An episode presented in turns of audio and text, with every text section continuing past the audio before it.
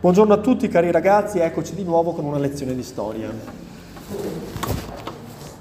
Allora, cominciamo in questo momento la nostra lezione. Volevo chiedere se qualcuno avesse delle domande da fare riguardo a Napoleone Bonaparte, figura abbiamo detto importante, leader, leadership carismatica dell'Europa a cavallo tra 700 e 800. Figura in bilico tra la conservazione e la rivoluzione Infatti c'è un volto di Napoleone che guarda l'antico regime, il Napoleone che si fa incoronare imperatore, ma c'è anche un volto nuovo, il volto del rivoluzionario che riplasma l'Europa, che eh, abolisce il feudalesimo e lo sostituisce con un codice civile moderno ed aggiornato, che pensa già nei termini di uno Stato efficiente, centralizzato, che può contare su una burocrazia moderna la quale come dire, eh, adempie perfettamente alle decisioni del centro politico e restituisce al centro politico dati e informazioni sull'andamento della situazione in periferia. Questo è Napoleone. Moderno è anche eh, il suo modo di concepire il, po- il, potere, cioè la leadership fondata sul suffragio universale, no? il potere plebiscitario di Napoleone, che farà scuola, insomma, se pensiamo appunto alle figure del Novecento, altri aspetti riguardano l'atteggiamento spregiudicato che Napoleone ha nei confronti della Chiesa, il concordato e poi quella corona che si mette in testa da solo, per dire che i rapporti non sono tornati a quelli di antico regime. Quindi un uomo nuovo e un uomo vecchio convivono nella stanca figura di Napoleone che viene ritratta in quel famoso dipinto che lo, lo ritrae a Sant'Elena Dopo questa introduzione che serviva a darvi tempo di pensare, ditemi qual è il problema che avete con Napoleone. Che problemi avete con Napoleone?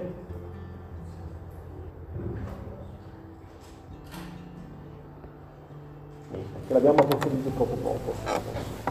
Che volete saperne di più? Volete sapere come va a finire? Bene, allora è la giornata giusta. C'era qualcuno interno alla Francia che si poneva lui in modo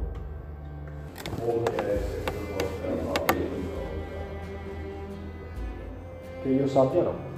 Aveva allestito una sorta di restauro.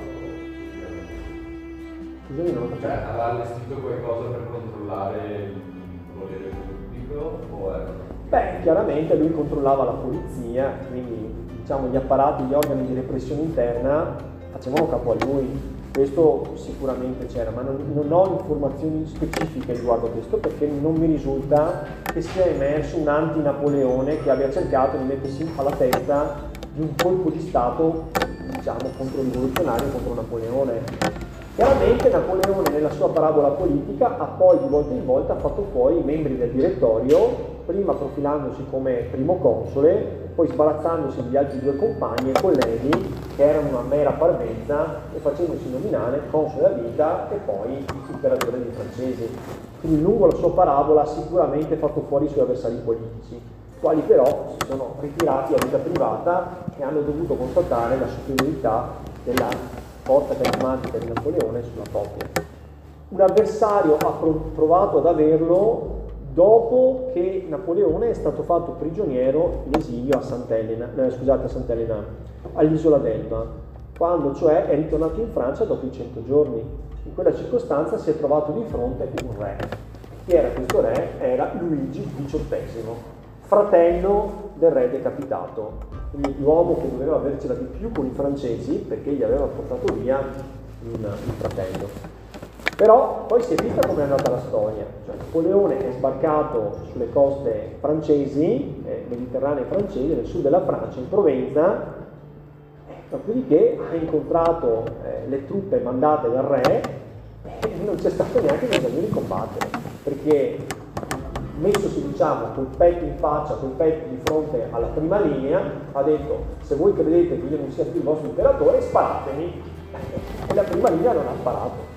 Quindi ad un certo punto hanno fatto eh, fronte comune insieme con le poche truppe fedeli a Napoleone e di lì poi è stata una marcia trionfale fino a Parigi e Luigi XVIII ha dovuto scappare un'altra volta. Quindi questa sarebbe una prova concreta che chi si oppone a Napoleone perde e che Napoleone gode di grande favore popolare. Eh? c'era stato ha odiato, ma non è stato in grado di, mettere in piedi una vera e. Bene, se non c'è altro, quindi io andrei alla campagna di Russia. Qual è la motivazione della campagna di Russia? La motivazione è la seguente, Napoleone si sta innervosendo perché il blocco continentale aumenta il tasso di malumore da parte di diversi paesi europei che, sono, che, che, siano sottoposti direttamente o indirettamente al controllo francese o che siano indipendenti ma che per evitare un'aggressione francese decidano di aderire a questo famoso blocco continentale.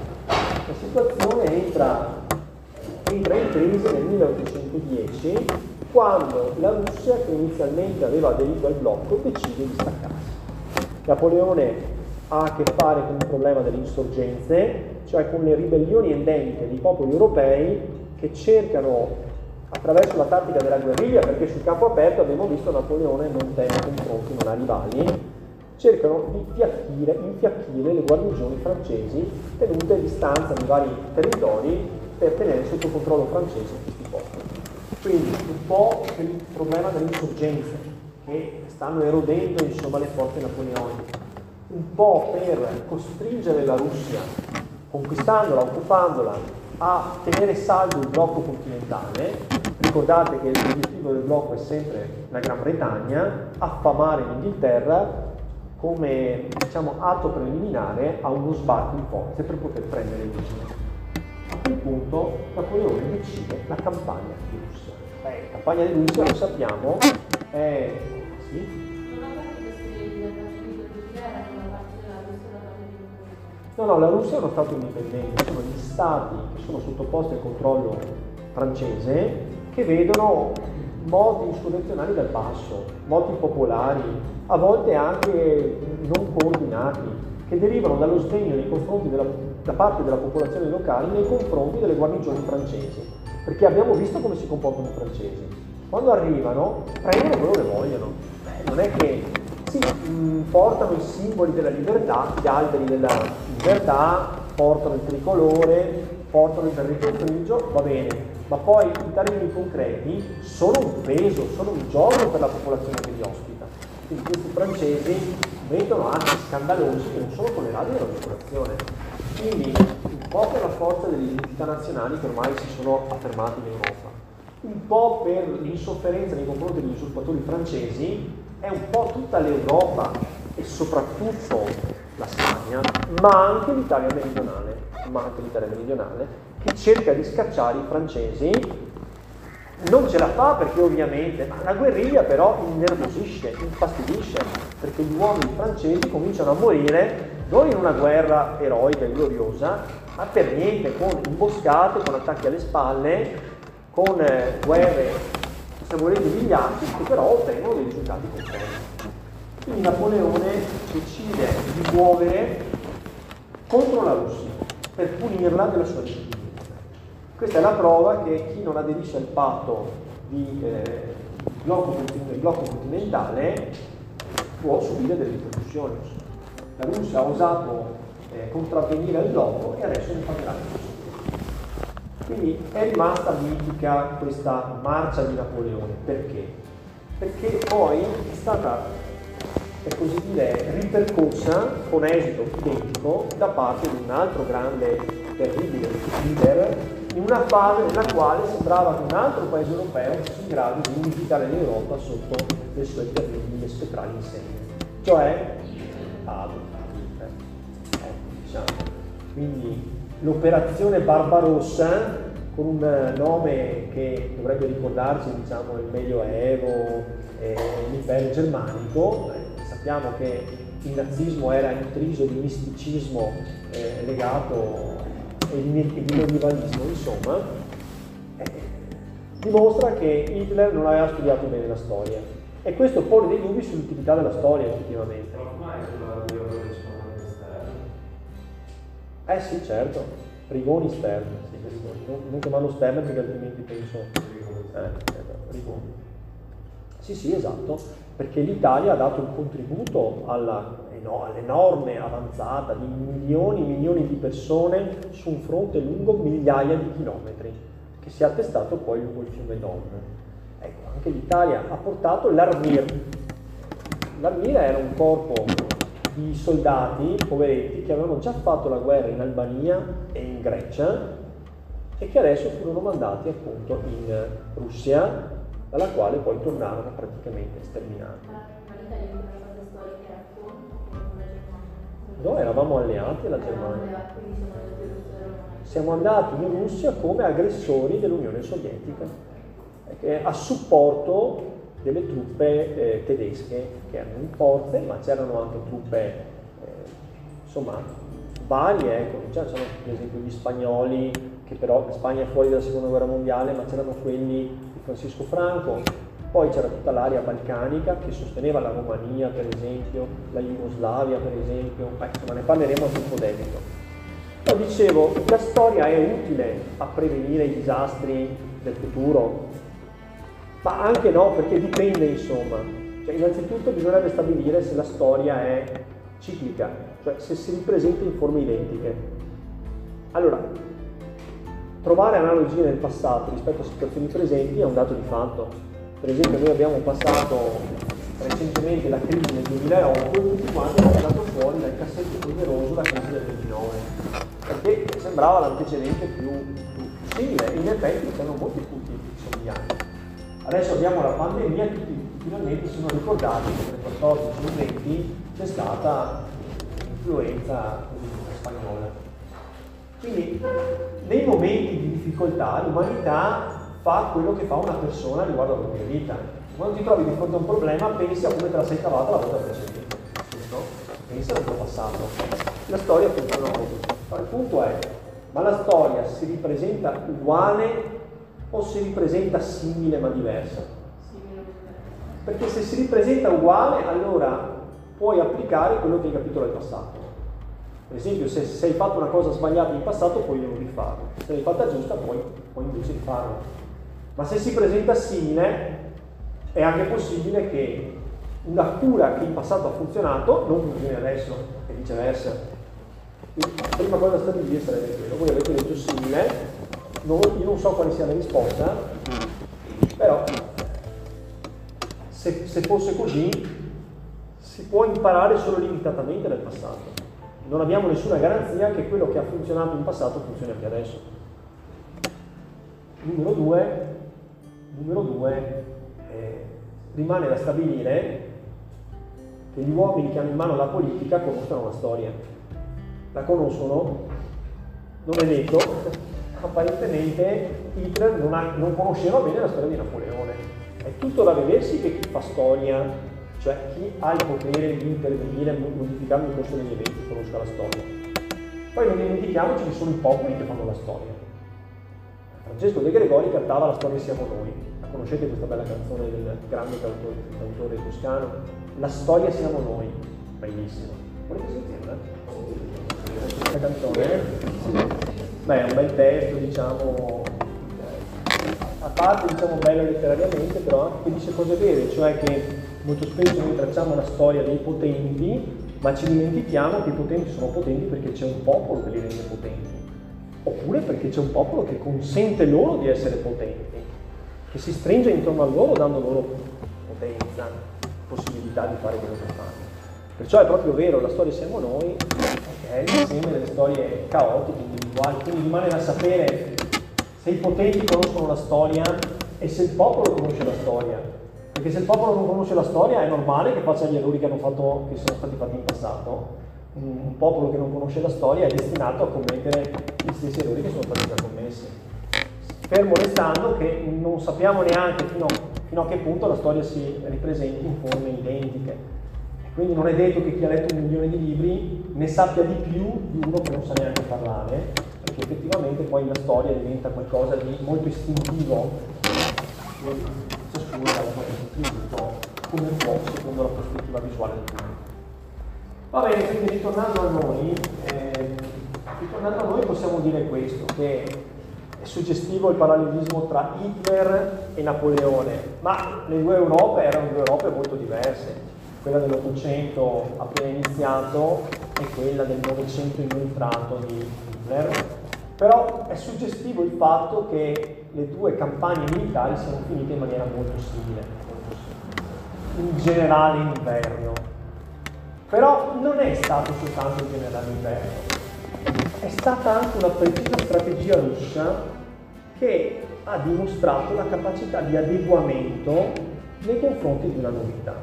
Quando c'è un nuovo virus, i sistemi immunitari non sono capaci di riconoscerlo e ne rimangono colpiti improvvisamente in maniera letale. Però se c'è abbastanza tempo, state sicuri, siccome la vita è un fenomeno che esiste da 3,5 miliardi di anni sulla Terra, sicuramente sulla Terra, forse anche da più la vita è ancora qua. E ci dicono gli studiosi della vita che la vita è un fenomeno che non si è mai interrotto. Mai. Ci sono state catastrofi che hanno distrutto più del 90% delle specie esistenti, eppure la vita ha ripreso senza interruzione di continuità. Allora, il senso è questo. Lasciate abbastanza tempo, se non ammazzerete una persona, troverà il modo di risolvere il problema e di eh, approntare delle difese. E le tecniche di Napoleone erano rivoluzionarie ma ormai anche lui cominciava a diventare vecchio. Lo avevano visto combattere ormai dozzine di volte e c'è un limite alla possibilità che un uomo ha di inventare cose nuove. Si finisce per fare quello che ha detto un grande teorico, anche in ambito militare, che ha detto che la persona di successo ha un grosso problema. Crede che per avere successo si debba fare come ha fatto in passato. E invece non è detto può essere che le condizioni per cui tu hai avuto successo siano state vere in passato ma non si verificano in futuro. Quindi l'uomo di successo ha nel successo il suo limite. Pensa che chiunque possa avere e avrà successo, lui stesso continuerà ad avere successo applicando i metodi del passato. Chi era questo teorico che diceva questo? Era Machiavelli. Machiavelli. Il limite del principe è che avendo avuto successo, crederà sempre che continuando a fare quello che faceva prima otterrà ancora successo. Non è vero, le cose possono cambiare. Perciò la dote del principe deve essere l'elasticità e saper leggere il mondo con i suoi cambiamenti. Napoleone ha saputo leggere il mondo? Non l'ha saputo leggere. Infatti ha applicato le solite strategie, quindi una corsa per il fiato a tutta velocità fino al cuore dell'impero russo, fino al cuore di Mosca. E qual è stata la strategia dei russi? I russi ne hanno pensata una che gli altri non hanno pensato. Scappare di fronte a Napoleone. La tattica della guerra bruciata, della terra bruciata. La tattica della bruciata funziona così. Spiego subito. È peggio del lockdown. Peggio. Va bene? Molto peggio. Che vuol dire distruggere l'economia di un paese per provare a salvare eh, fisicamente le persone. La tattica della terra bruciata funziona così che tu dici ai tuoi sudditi di prendere le poche cose che hanno, chiudere la porta di casa e applicare il fuoco alla propria casa. Non è esattamente quella che si definisce una strategia indolore, giusto? Che è la stessa cosa che ha fatto Vercingetorige con Cesare, detto... No, eh, per quanto mi riguarda, Vercingetorige si è eh, asserragliato nella roccaforte, roccaforte di Alesia. Ha ingaggiato una guerra senza esclusione di colpi, avendo coordinato tutte le tribù celtiche, cioè galliche, e dopodiché è stato sconfitto da Cesare, catturato e vinto. C'era stato qualcuno in Europa che aveva lottato per questa cosa del retrocedere, No, c'è stato Quinto Fabio Massimo il punctator, il temporeggiatore, che aveva adottato la strategia con Annibale di non affrontare l'esercito di Annibale in campo aperto, ma di eh, ritirarsi sulle alture, sulle montagne, di seguire il passaggio dell'esercito lasciandolo praticamente sfilare nelle vicinanze di Roma e poi colpirlo dall'alto una tattica che poi quella è stata usata anche dai partigiani, insomma, cioè assalti e veloci ritirate. Mi viene in mente questo esempio come l'esempio di chi si ritira volontariamente come per dargli l'idea che ci sia un corridoio aperto e poi però lavora ai fianchi. Ecco. Strategia che poi alla fine ha funzionato, prima della famosa battaglia di canne, nella quale i romani si ammazzavano di canne e quindi hanno perso. No, non era quella, era un'altra. Va bene, quindi